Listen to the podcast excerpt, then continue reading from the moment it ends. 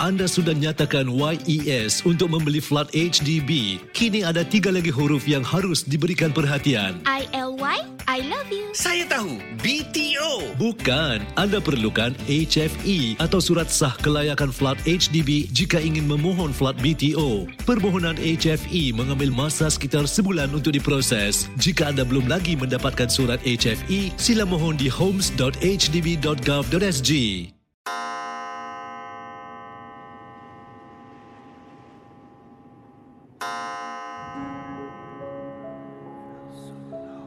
Selamat datang para pendengar Misteri Jam 12.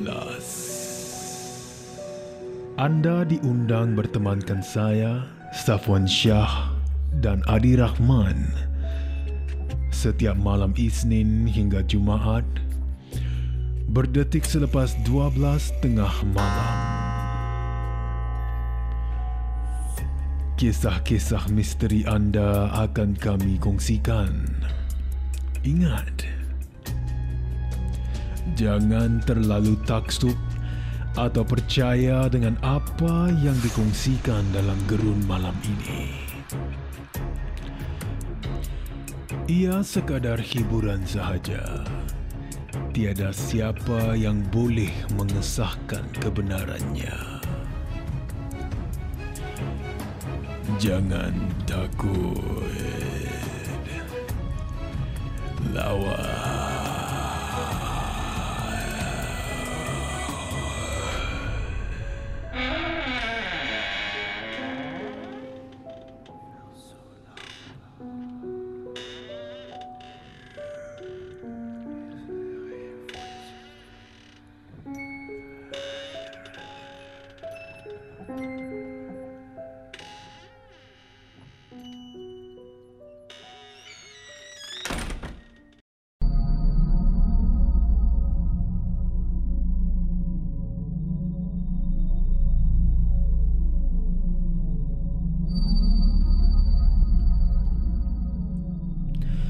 Selamat malam Zafwan Shah dan para pendengar Misteri Jam 12. Nama saya Ramzi ataupun Zafwan boleh gunakan Ramzi. Ya, bukan nama sebenar. Dan saya nak kongsi beberapa kisah pengalaman yang saya dengar dari desas-desus ya daripada mulut orang. Ah, Ada juga pengalaman daripada member saya. Semasa dia bekerja di salah satu tempat yang ramai pernah mengunjung di Kuala Lumpur. Tapi sebelum itu, ingat. Seperti mana saya ingatkan kepada anda semua, jangan mudah percaya dan jangan terikut-ikut ia akan kisah yang dite- uh, diketengahkan pada malam ini dan malam-malam yang selanjutnya. Jadi anggaplah semua ini sebagai satu hiburan satu perkongsian sahaja dan tiada siapa boleh mengesahkan kebenarannya. Balik kepada kisah Ramzi. Katanya dalam kiriman ini, saya nak kongsi dua buah cerita. Berlaku di lokasi di KL, IA. Ha, di lapangan terbang ia lapangan terbang international KL. Tapi semuanya pengalaman member dan cerita daripada mulut orang lah. Dan kisah pertama ni berlaku di Gate C KLIA. Ha, lebih tepat lagi di tempat pelepasan antarabangsa. Yang pernah ke sana tahulah tempat yang saya maksudkan. Dan kisah ini pada satu malam tu sebelum puasa pada tahun 2007 ini berlaku di sebuah kedai di kawasan sana. Pekerja ni tengah siap-siap mengemas lah, ya, mengemas gondola, tengah buat closing dan gondola ni tempat yang anda nampak mereka gantung-gantung uh, barang-barang yang mereka jual, produk-produk mereka.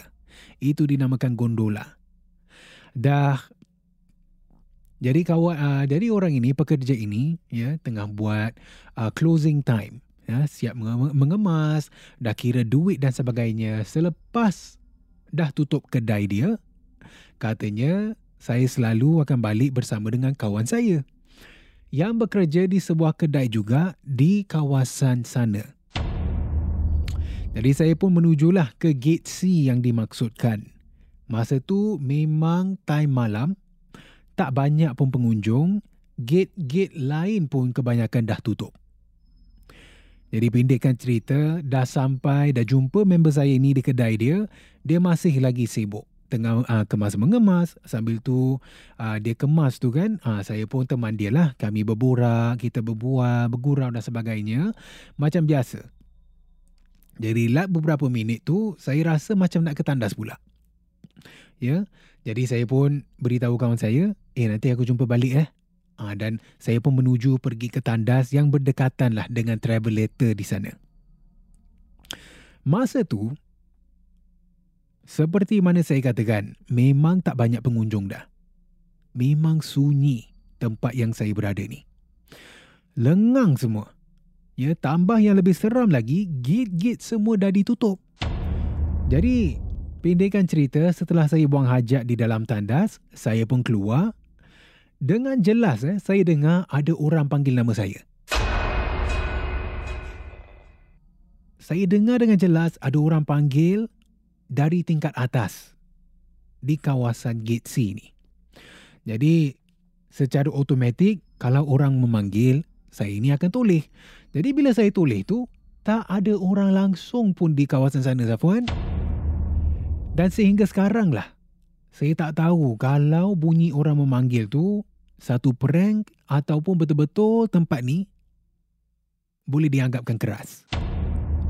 Sekian, itu kisah pertama dari seorang petugas di KLIA. Dan ini kisah kedua daripada Ramsey, ya katanya.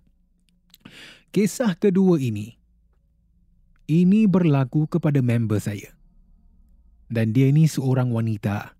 Ia bertugas sebagai kaki tangan penyelenggaraan ataupun maintenance staff lah di kawasan tu. Dan ini berlaku di dalam bilik mereka berehat. Ha, dan masa tu, waktu malam, teman saya ini uh, pernah sekali tu dia kerja shift malam kan. Ha, mereka sedang berehat on standby, berada di dalam bilik. Sambil tu tengah siap-siap nak rehatkan mata lah. Ha, pada waktu malam ni memang mereka dibenarkan ya kecuali kalau ada masalah yang memerlukan maintenance staff barulah mereka ada kerja untuk untuk melakukan. Ya kalau tidak memang dibenarkan untuk rehatlah sepanjang malam tu. Jadi pada waktu malam masa tu ada dalam tiga orang sedang berada di dalam bilik maintenance staff ni. Ha, mereka semua sedang duduk berehatlah kan di dalam bilik ada tilam juga yang mereka um, siapkan untuk pekerja-pekerja di sana. Tapi pada masa tu, hanya ada satu wanita iaitu kawan saya. Ha, dialah member saya.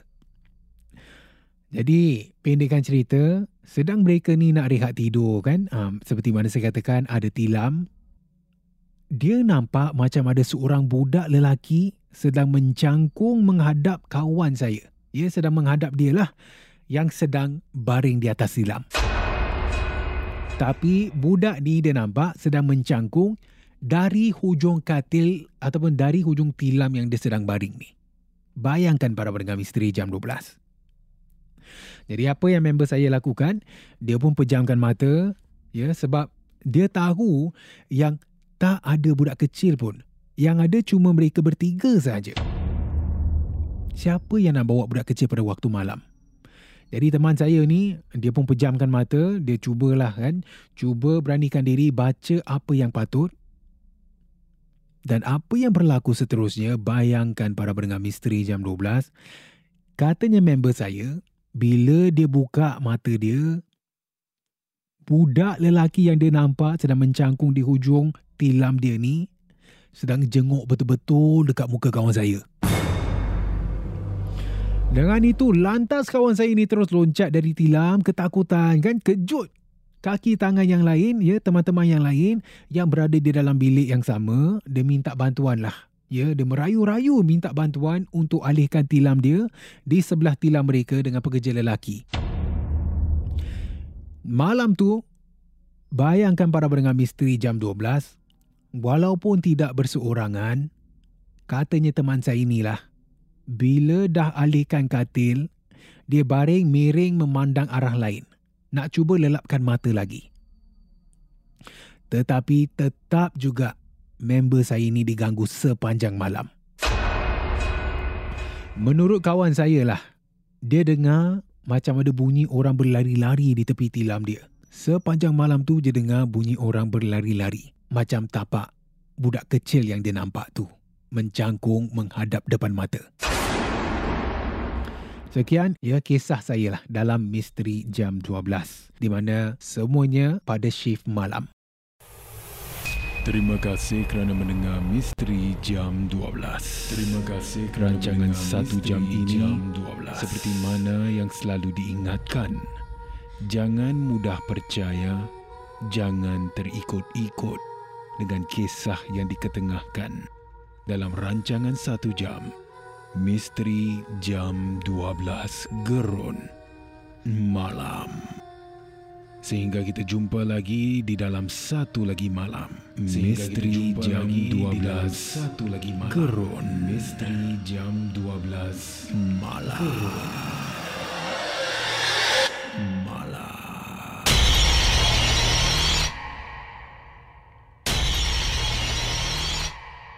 Jika anda ada sebarang kisah-kisah seram, kisah-kisah misteri, boleh kongsi bersama saya Safwan Shah di WhatsApp Ria di 97868464 dan juga anda boleh hantarkan di Instagram Safwan Shah ataupun menerusi email rasmi kita di mj12 at mediacorp.com.sg.